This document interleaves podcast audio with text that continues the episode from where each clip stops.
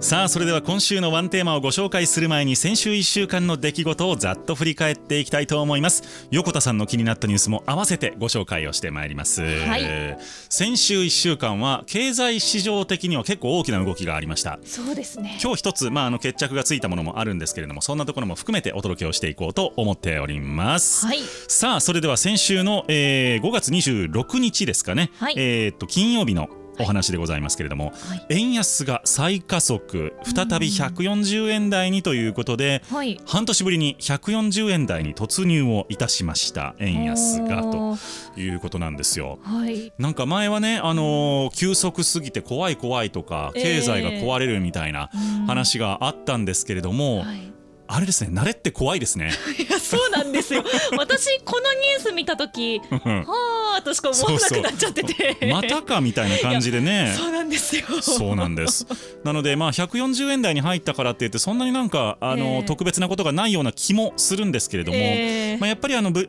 価には大きく跳ねてきますよねそういう意味では。ですよね。特に輸入物に関しては。そうですそうです、はい、であの1回その140円とか150円まで行って、えー、えー下がったじゃないですか、えー、多分その下がったところで輸入企業さんはある程度ねあの抑えてはいると思うんですけれども、まあ、これが長引いてしまうと、はい、さらに日本の物価があ上がると。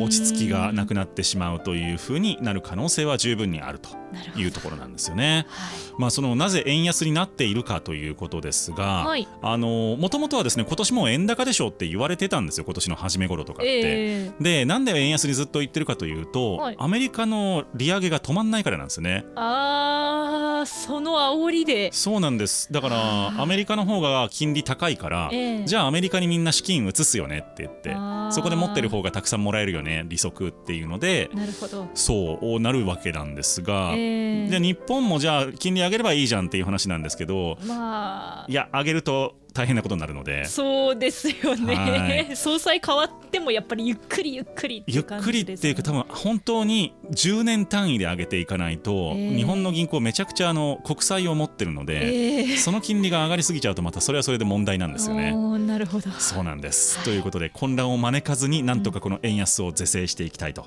いうことで、うん、えー、お話し合いなんかも行われておりました。はい、はい、金曜日はどうだったでしょうか？はい。あの以前ピザハットでパクチーがめちゃめちゃ乗ってるありましたね、えー、ピザをご紹介したんですけどあのシリーズ第2弾が来ちゃったみたいなんですチャレンジャーやな ピザハットさん、はい、そうなんです。もともとあのピザハットって企業課題でそのイメージがあんまりこう古いっていう風なイメージがあるみたいでそれを若者向けにこう斬新なもの、うん、話題性のあるものに変えようっていうことで取り組まれてる みたいなんですけど今回がですね、はい、ウインナーコーヒーピザ えー、もうデザートってことでしょでもそれは。いやそうなんですけど、うん、これあの恐ろしいことにウインナーが入ってるんですよ。いやもう本当に私も見た時意味が分からなかったんですけど。ウインナーソーセージがね。あのそうなんです、はいはいはい、あのもともとですねこれは5月の26日から6月14日の期間限定ではい、誰しも一度は想像したであろう勘違いをテーマにしたこの商品名がですね、はい、衝撃。多分それ違う。ウインナーコーヒー。っていうピザを発売するんですよ。なるほど。そうかそうか。コーヒーにソーセージが入ってるのをイメージそうなんです。にしたことあるよねみんなはね。そうなんです。僕もある。いやありますよね。まあもともとウインナーコーヒーってこう本来コーヒーの上にふんわり泡立てたクリームがトッピングされてるものじゃないですか、はいはい、で、ね、あのウィーンっていう地名が由来なんですけど、はい、あのそれの勘違いを利用しまして、うんコーヒーベースの生地に、うん、あのホイップクリームを丸々のせてで耳のところにピザを仕込ませるっていう謎のメニューなんですあウインナーをね。そうなんですウインナーソーセージを。そっか。あのーはい、耳のところにチーズが入ってたりするのはよくありますが、はい、そこにウインナーソーセージを仕込ませてしまうと。そうなんですよ。でええ、もりっと生クリームが乗っていると。そうなんです。あの本当に意味がわからないんですけど 私も。今すごい味を想像しようと思って見てますけど、ええ、無理ですね。あのアメリカで定番のベーコンとメープルの組み合わせってあるじゃないですか、はい、あ,、はいはい、あれみたいな味らしいですよ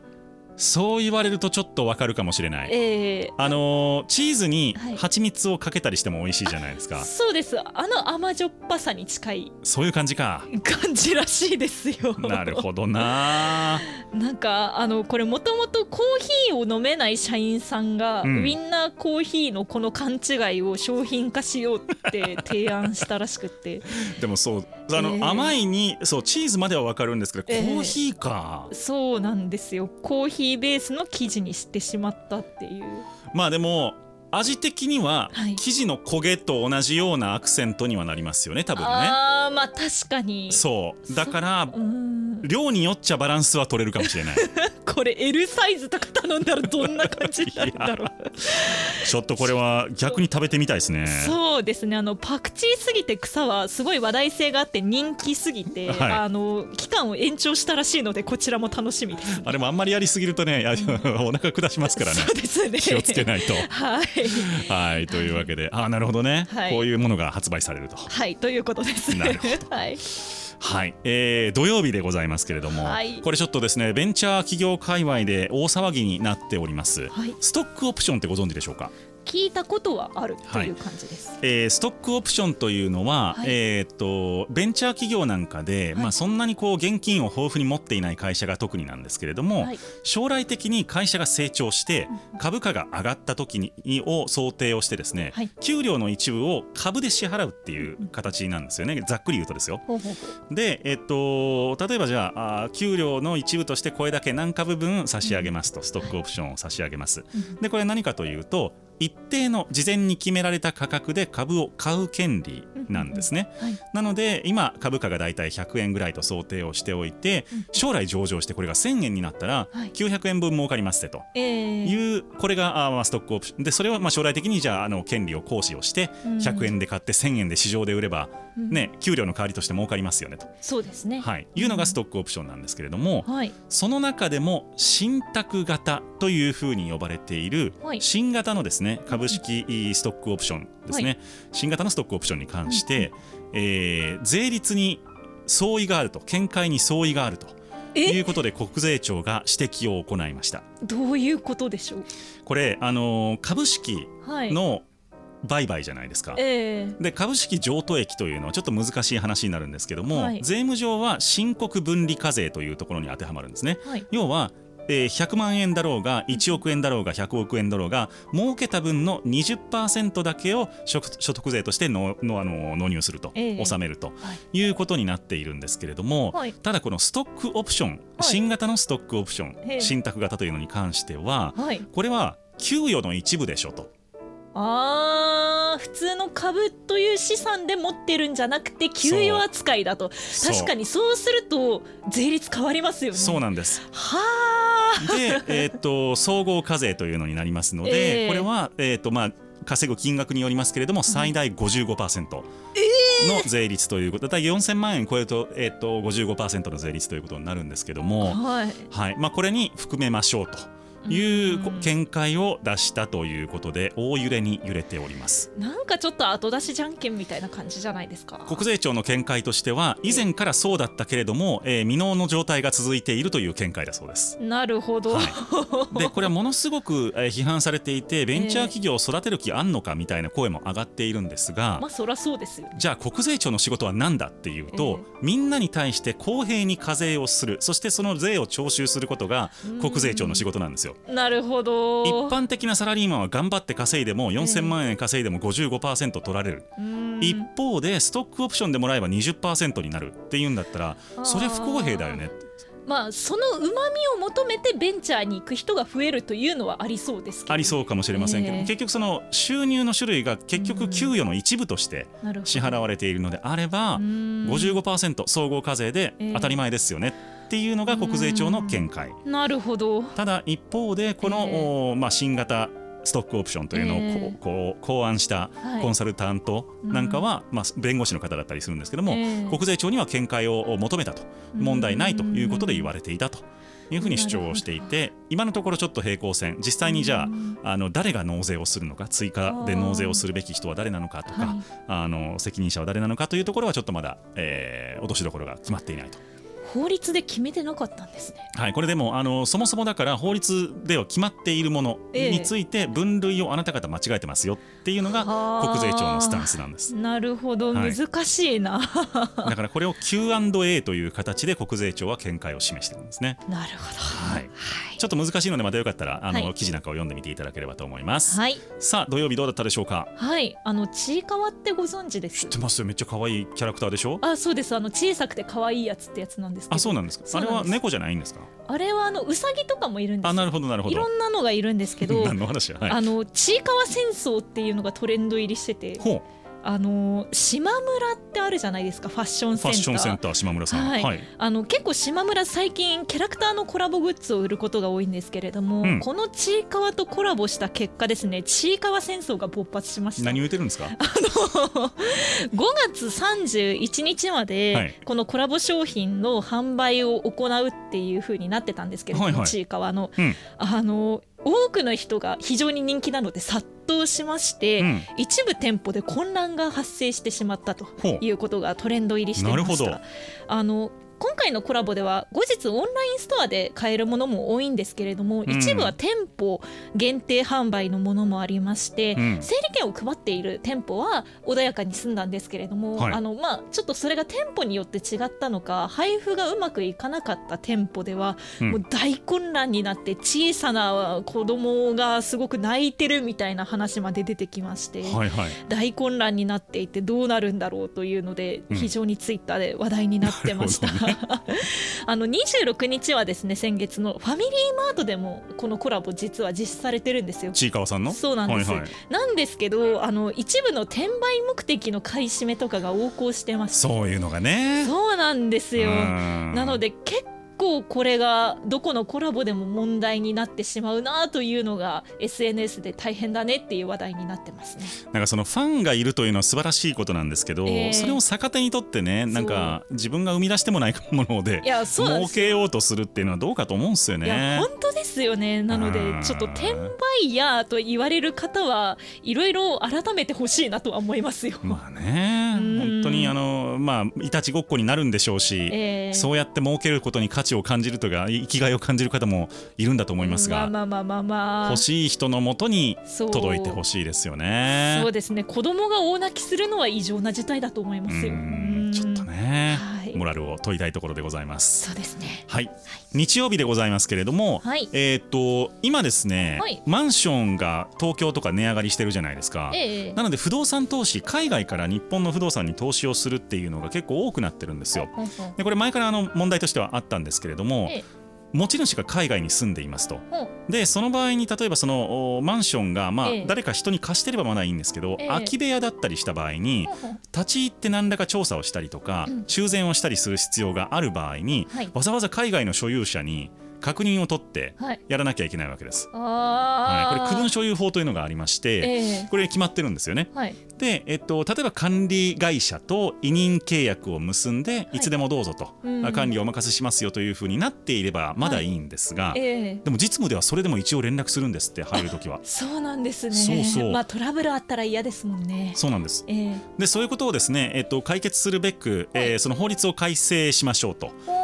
いうことで代理人制度マンション管理の代理人制度というものを創設をして、はい、えー、まあ、管理会社であるとか管理人さんが、えー、その代理人となって部屋の管理を任せるということを制度としても作っていこうというのが決まりました。なるほど、はい、まあ、でも老朽化してて危なかったりする時とか大変ですもんね。そうなんですよね。だからまああのマンションの管理っていう意味ではちゃんと近くにいる人がね、えー、えー、全部やってくれるということがやっぱり大事なのかなというふうに思っていて、でもこのマンションだけじゃなくて本当にいろんなところで多分持ち主不明の土地とかっていうのが今出てきてるんですよね。ありますね。そう、はい、でまあそれがためになんかあの田んぼの水路が作れないとかあのメンテナンスができないとかっていうような話も出てきたりしてるみたいで、えー、やっぱこの不動産の管理の仕方っていうのはやっぱ法律でもう整えていかないといけないんだろうなと思ったりしました。そうですね。日曜日いかがだったでしょうか？はい。あのシャープさんがですね、うん、超古い洗濯機を探してますというふうにツイートしたという話題なんですけど、うん、この超古いの定義なんですけれども、うん、あの最古の現役穴なし層洗濯機。穴なし総洗濯機？あの層のところに穴が開いていないもの。今開いてますもんねたくさん。あそうなんですよ。あのあれの穴なしのものだと一応最古のものが1992年製なんですけど、はい、それがあのいろいろ研究して使いたいのに本社に残っていなかったと。取っときゃよかったいやそうなんですよ。だから誰が持ってませんか？実験で使えるやつって。あの最新の洗濯機と交換しますよああなるほどね。ということでそうなんです。募集をかけたんですよ。はい、でシャープさん最初まあそんな来ないだろうって思ってたんですけど、うん、なんとですねリプライ数が648件。持っとくもんやな それ大丈夫ですか？転売屋いないですか？それ。いやあの実際持ってる方が多分あの本当に交換、ね、洗濯機最新型のものと交換してもらったって形になるんですけど。なるほどね。見つかったらしいんですよね。すごい。そうなんです。あのこれ一応5月25日の投稿で一応昨日まであのー、まあ、ツイートで募集はかけている状態ではあったんですけれども、うん、なんと見つかったのは26日という超スピード発見ということでツイッターっていろいろ便利だなって思いましたよ。シャープさんなんか特にアクティブですからね。そうですね。もともとシャープさん企業の SNS がすごく話題ですから。そうですよね。はい。なんかそういうものを集めるっていうのができたんだなというところでした、えー、面白はい。なんかそうやっていろんな SNS でね問題が解決できるっていうのも素晴らしいなと思いますそうですね。はい、はい、さあそして月曜日29日でございますけれども、はい、アメリカの債務上限の引き上げについて基本合意がなされましたとい。うことでございまして、これは大統領とのあの民主党側ですね、そして野党の共和党側。で、えー、もう一応譲歩ができたということでお互い代表同士の話し合いで、うん、えーと債務不履行は回避をされるということがこの段階で決まったという方向性です。はい、で今まさにですね、えー、っと上院の採決に持ち込もうとしているところでございまして、はい、ちょっとそれについては詳しくは後ほどというところでございます。はい、さあ月曜日どうだったでしょうか？はい今あのマリオの映画がすごい話題になってると思うんですけれども、はいはい、なんと興行収入が100億円を突破したそうです。すごい。コナンコナンみたいじゃないですかいやそうなんですよ、うん、しかもですね日本における洋画アニメ作品史上最速という記録らしいんですねこのまあザ・スーパーマリオブラザーズ・ムービーなんですが、うん、あのミニオンズとかで有名なイルミネーションと共同制作したものなんですね、はい、で、えーと、日本では4月の28日に公開されまして初日から3日間で動員が127万人。すごい。興行収入18億円。すごい。いやそうなんですよ。で公開からおよそ1か月が、まあ、うん、先月経ったんですけれども、はい、なんと興行収入100億円。動員が700万人。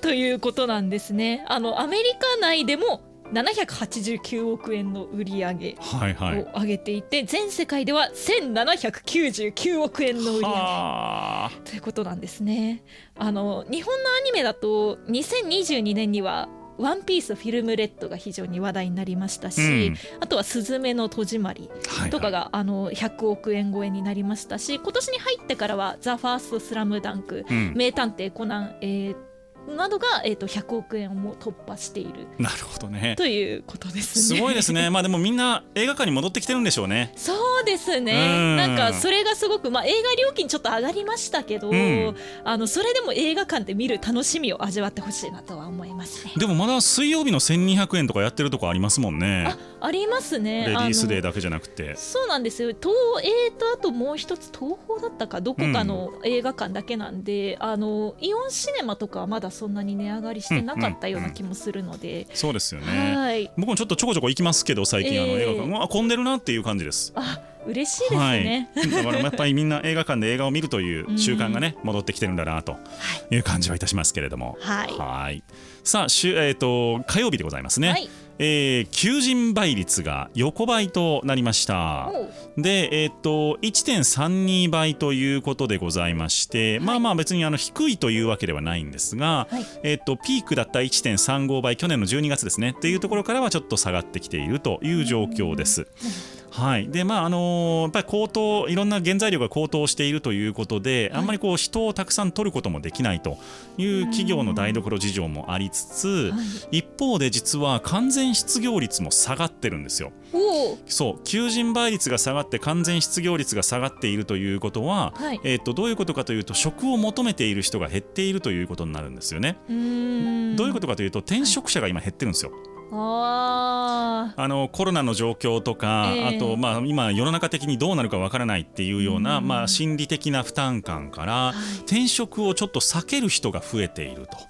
いう状況があるようです。なるほど。結構そろそろ私も転職する年って言われる時期に差し掛かってるので、はいはい、友人が結構転職をもうしたり、うん、これからするっていう子が多いので意外とそういう感じはしなかったんですけれども世の中的にはそうなんだな、ね、そういうことみたいなんですよ。なるほど、まあ、ただ、えーと、失業率2.6%というのはほぼ完全雇用と呼ばれる水準が続いておりまして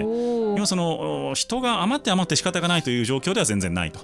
とにかくあの人は足りないっていう業界がかなり多いという状況にはなっているということなんですね。なるほどはい、失業率0%には絶対ならないので、えー、えっとまあ、2.6%というのはかなり低い水準ということとご理解をいただければと思います。はい、さあ火曜日どうだったでしょうか？はいあの週刊少年ジャンプの集英社がですね、うん、新たな漫画事業を開拓するということで話題になってます。あの縦型スクロール漫画ってご存知ですか？あれですね。スマホで見るやつですね、そうなんです。ジャンプは今まで紙媒体そしてあのウェブでジャンププラスというのがあったんですけれども、うん、あれはあの紙媒体と同じ形式の漫画だったんですね、はい、それを縦スクロールの漫画に特化したジャンプトゥーンっていうのを2020年に、えー、24年ですね。来年から開始するということで動き始めている。ジャンプトゥーン。はい。かっこいい名前ですね。なんか結構ウェブトゥーンっていうからだと思うんですけれども。あなるほど。はい縦読み漫画。はいはい、はい、あのこれまで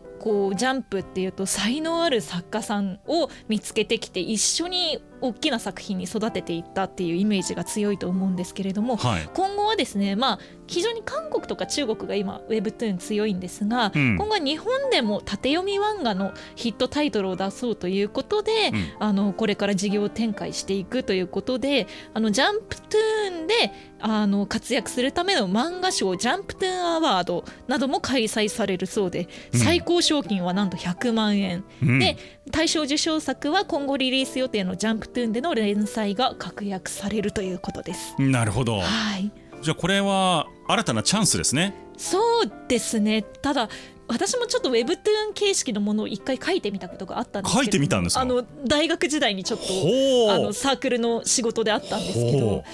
あれ大変ですね。いつまでたってもこう続くので小回りが全然普通のページと違ってきたりとか。小回りね。そうなんです。小回りじゃなくて小回りですね。小回りですね、はいはいはい、あとそのデータがどうしても長くなるので重くなったりとか,、まあ、確かにね、あとカラーなんですよね。あそっか。じゃあ彩色が。そうなんです。すっごい時間かかる大変なんだ。そうなんです。なので結構すごく大変なもの業界に手を出し始めたなというのが個人的な感想ですね。まあでも国際競争に勝っていかないとっていうことでしょうからね。そうですね。はいまあそのコンテンツ産業は日本の基幹産業にこれからなるわけですから。そうですね。ね挑戦必要かなと思いました。はい。さあ水曜日でございます。はい。えっ、と6月ですね。はい、えっ、と電気代上がったはずなんですよ。はい。7月の電気代、はい、下がります。やった えっと大手電力10社はですね、6月の30日に7月の家庭向け電気料金を発表しました。はい、で、えっと LNG 液化天然ガスとか石炭といった燃料の価格が下落したのを受けまして、はい、東京電力など大手7社は6月に比べて安くすると。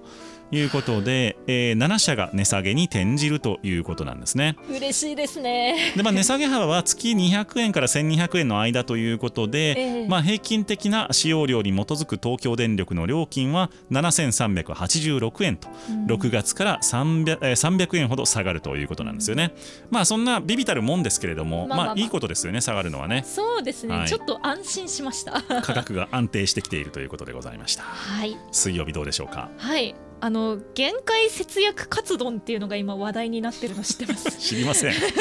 何？限界節約カツ丼はい、はい、あのコストをギリギリまで削減した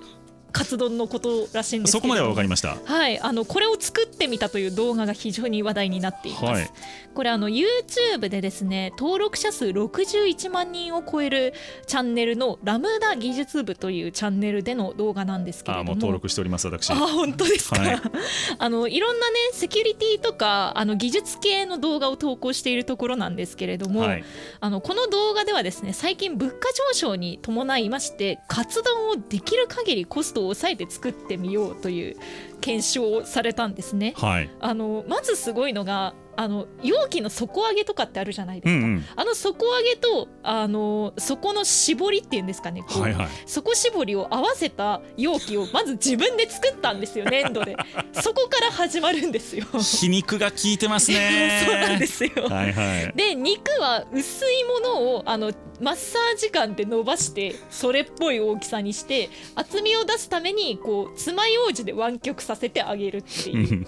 であの卵もですねあの豆腐と合わせてかさ増しをするとか。なるほど。そういうことをして限界まであの本当にコストカットをしつつも普通のカツ丼と同じぐらいの量にしたらどうなるかという、うんうん、あの検証をしましてなんと節約した容量が65%いやいやもう普通に食べよう家で作るんだったら。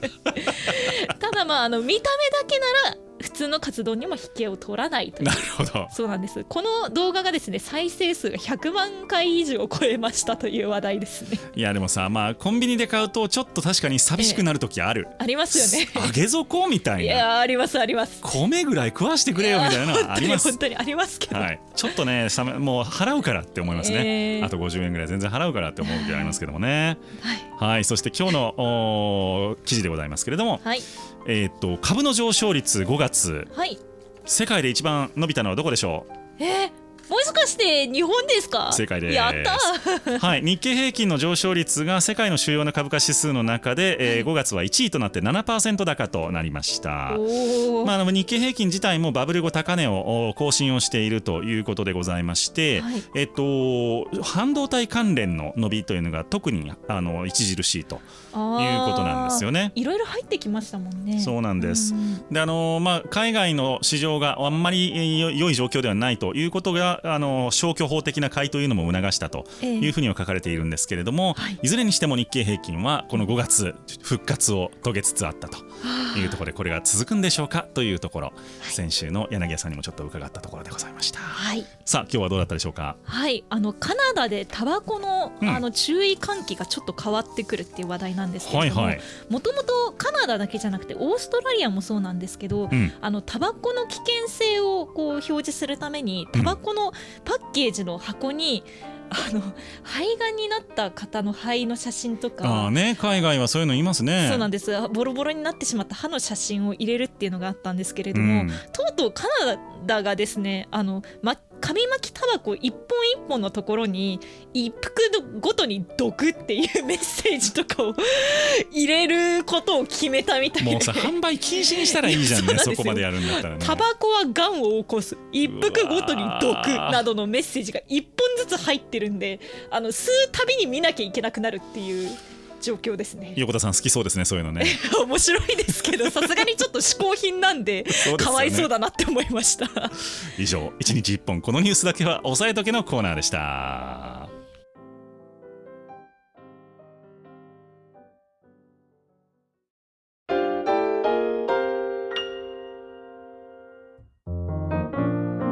今週のあと1日をワンテーマで乗り切る経済情報バラエティ番組週刊の B タイムズ。今週のワンテーマのコーナーです。毎日毎日読み切れないほどの情報が押し寄せる現代社会。そうは言っても世の中の流れを読み解くために必要な情報は限られています。この番組ではキュレーターである私 DJ Nobby が過去1週間のニュースを振り返りまして最も重要だった世の中の流れを分析。一つのテーマに集約してお届けをしてまいります。というわけで今週のテーマでございます。はい。アメリカの債務上限ラスト1週間もうまんまのタイトルでございます。いや本当にあの X デーとか言われる日がありますからね。X デーですよ 恐ろしい響きだなって思いましたよ。まあ本当ここ最近のね金融市場の話題を独占していたと言っても過言ではございません。アメリカの連邦債務上限問題でございます。はい、まあこれそもそもですねアメリカの政府がですね、はい、国債を発行するためには、うん、まああのその上限を超えてですよね、うん、えー、発行するためには法律の改正が必要だとい。う話、ですでにその上限は今年の1月には達していたんだけれども、はい、えー、まあ埋蔵金というかですね、えー、アメリカの財務省がめっちゃ頑張ってですねいろんなお金をちょっと節約をして、うん、なんとかあの工面をしていたという状況続いていたんですが、はい、まあそれもダメだと。もう6月の1日でダメだって当初は言われていてですね、はい、まあ、それは伸びたんですけれども、はい、でその過程でですねやっぱりあのアメリカの経済に対していろんな疑問が投げかけられるということも起こりました、はい、一体どんな問題点があったのかというところをお話をしていきたいと思います、でそもそもこの債務上限問題というのは先ほど申し上げましたけれども、法律で決まってるんですね、なのでこの法律を改正をしなければ、えー、これ以上国債が発行できない、そしてえー、そのお金がないから、これまでに借りたお金もう満期が来ても返せないと。いうことになってしまうので、はい、アメリカ政府も信用できないじゃんっていうことになって混乱しますよねという危機が迫っていたんですね。はいでこれまでも何回もあったんですよこういう話は。えー、でみんな当初からいや絶対大丈夫だよって分かってたんですけれども、はい、今回はですねあのちょっと毛色が違っていたということもあって、はい、えー、そもそもスケジュール的に G7 ありましたよね。5月の半ばに。欠席するかもみたいなレベルでしたからね本当に。で実際は来てくれたんですけれども、えー、その後のえっ、ー、とオセアニアオーストラリアとかの、はい、えっ、ー、と訪問はバイデンさん中止をして、はい、えー、帰ったということもあったし G7 中もですね、結構夕食会を中座したりとか早めにねあ切り上げたりとかして、はい、えー、交渉を行ってきたということもありまして、まあ、相当気を使っていたという状況だと思うんです。で今回、まあそのまあ、バイデン大統領と相手方として交渉を担っていたのがですね、はい、えー、と下院議長、はい、共和党側の下院議長ということになるんですけども、はい、まあ、この2人がですね、えー、なんとかあ、まあ、交渉をそうですね和解をする、あのお互いがこう譲歩ができたとい。うことになりまして、えー、マッカーシー下院議長とバイデン大統領でなんとか乗り越えるということになったんですがこの1週間はドラマでございました。はい先週金曜日ですね、えー、とにかくですね協議は進展していたという状況の中から金曜日がスタートしているんですけども、はい、どういうふうにじゃあ上限を決めていこうかというところで、ええ、2年間上限を一旦撤廃をすると。いくらいくらまで上げますっていうことではなくて、うん、2年間撤廃するということを案として、えー、最終的にはあ出したということになりました。はい、で、えーまあ、なんで2年かということなんですが、はい、あとアメリカの大統領選挙来年ございますのでそれとかぶってまた吸ったもんだすると。面倒くさいことになってしまう。また混乱を招くのでとりあえずその後っていう思惑がまあ一番強かったんじゃないかなと思いますけれども、はい、はい、とにかくまあその2年間、えー、上限についてはなしと、なしにするというかあの考えないという方向で交渉を進めようということがこの金曜日の段階で大体決まっていたということなんですね。はい、で土曜日の記事でございますけれどもこういった状況を受けて、はい、アメリカに格下げ警告が続々と行われたということなんですね。そうなんですまあ、世界のまあ三大大手格付け会社3つございます。S&P グローバル、あとムーディーズそしてイギリスのフィッチ、えー、この3つがですね、えー、主な見解として X デーまでに合意できなければですね、うん、X デーでこの時6月1日って言われてたんですけども、はい、合意できなければ、えー、格下げをするよとい。うようなことが示唆をされておりました。アメリカが格下げって恐ろしいことですよね。そうなんですよ。だからトリプル A っていうね格付けを維持ができなくなってしまうと、またこれ金利の上昇要因になるわけですよ。いやもうめちゃくちゃ。そんな簡単に金貸せないよっていうことになってしまうので、えー、はい。だからこれがですね、えー、本当に格下げということになると問題ですよと、えー、いうことで各社ですねその格付けとは別に見通しというのを持ってましてアウトルックとかっていうんですけどこのアウトルックをネガティブここからはひょっとしたら下がるかもしれないね。というところに見通しだけは引き下げたというところもありました。でこれが下がるとですね、はい、えーと、売られるんですよね。えー、要はもうもっと信用のあるものって他にあるので、えー、そっちがいいやって言って売られたりしましてそうですよね。そうなんです。国際市場にもちょっと影響が出ているという状況でした。はい。はい、そして週明けでございますけれども、あ、日曜日か失礼しました。日曜日でございますけれども、はい、まあ当たり前やんって感じなんですけど、アメリカ債務上限週末も交渉っていう記事がわざわざ出ておりまして、まあそらそうするしかないよねっていう話ですよね。そうなんです。えー、でこの時点でですね、6月1日が期限って言われていたのが、はい、5日まではなんとかいけそうだよって言って アメリカのイエレン財務長官があ言いました。ということでこの週末3連休だったんですよアメリカ。あそうなんそう月曜日お休みで、えー、3連休でみんなねイエーイって感じだったにもかかわらず、えー、あのアメリカのバイデン大統領は ギリギリ交渉をしてですね。胃が痛すぎる。そうですよ。いやまあでもなんとかギリギリ持ったって結果論になっちゃいますけど。そうですね。バイデン大統領もまあまあのご高齢ですよ、いや80歳とかですよね近いわけですか。らそうなんですよ。これをもう週末返上してですね、えー、債務上限問題を話し合っていたというところでございますけれども、えー、そしてですね月曜日25日のあ29日の月曜日に債務上限問題については基本合意をしたということになりました。よかった。ハラハラしますねこれ。まあねこれはもうアメリカとしてはもうやらざるを得なかったことですから、えー、いかにあとはその共和党民主党お互いがメンツを保てるかということがあ重要だったということですので、まあ言ってる場合じゃないですからね。まあそうなんですよ。これ、デフォルトしたらお互いメンツ丸つぶれになってしまうので、アメリカとして、そうですよ、まあここはあの譲譲れなかったというところなのかなと思います。はい、で、えっと債務上限の効力を停止をするという当初のその先週のね、えー、金曜日の案がそのまま通ったということになりまして、うん、2025年の1月1日まで上限の効力を停止するということになります。なのでおそらく2024年の12月にはまた同じようなことが起こるんだろうなということが予想されます。バタバタじゃないですか。そうなんです。ただ大統領選挙挟みます。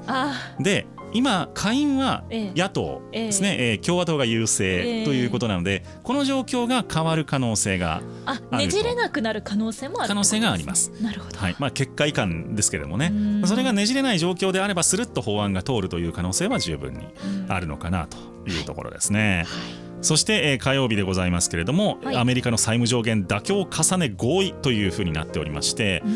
ーと、政権側はですね、えー、医療保険の要件を維持をするというところ、はい、そして共和党側ですね野党側は低所得者層に対する支援をよりこう厳格にする、まあ、誰でも彼でも低所得者層に対して、えー、お金をね、えーとまあ、取ることができないように保証を受けることができないようにしていこうということで、い、ずれにしてもアメリカの政府の支出というのを削らないといけないねとい。う方向性があもうこの、ねえー、債務上限の問題の中で決まっていったと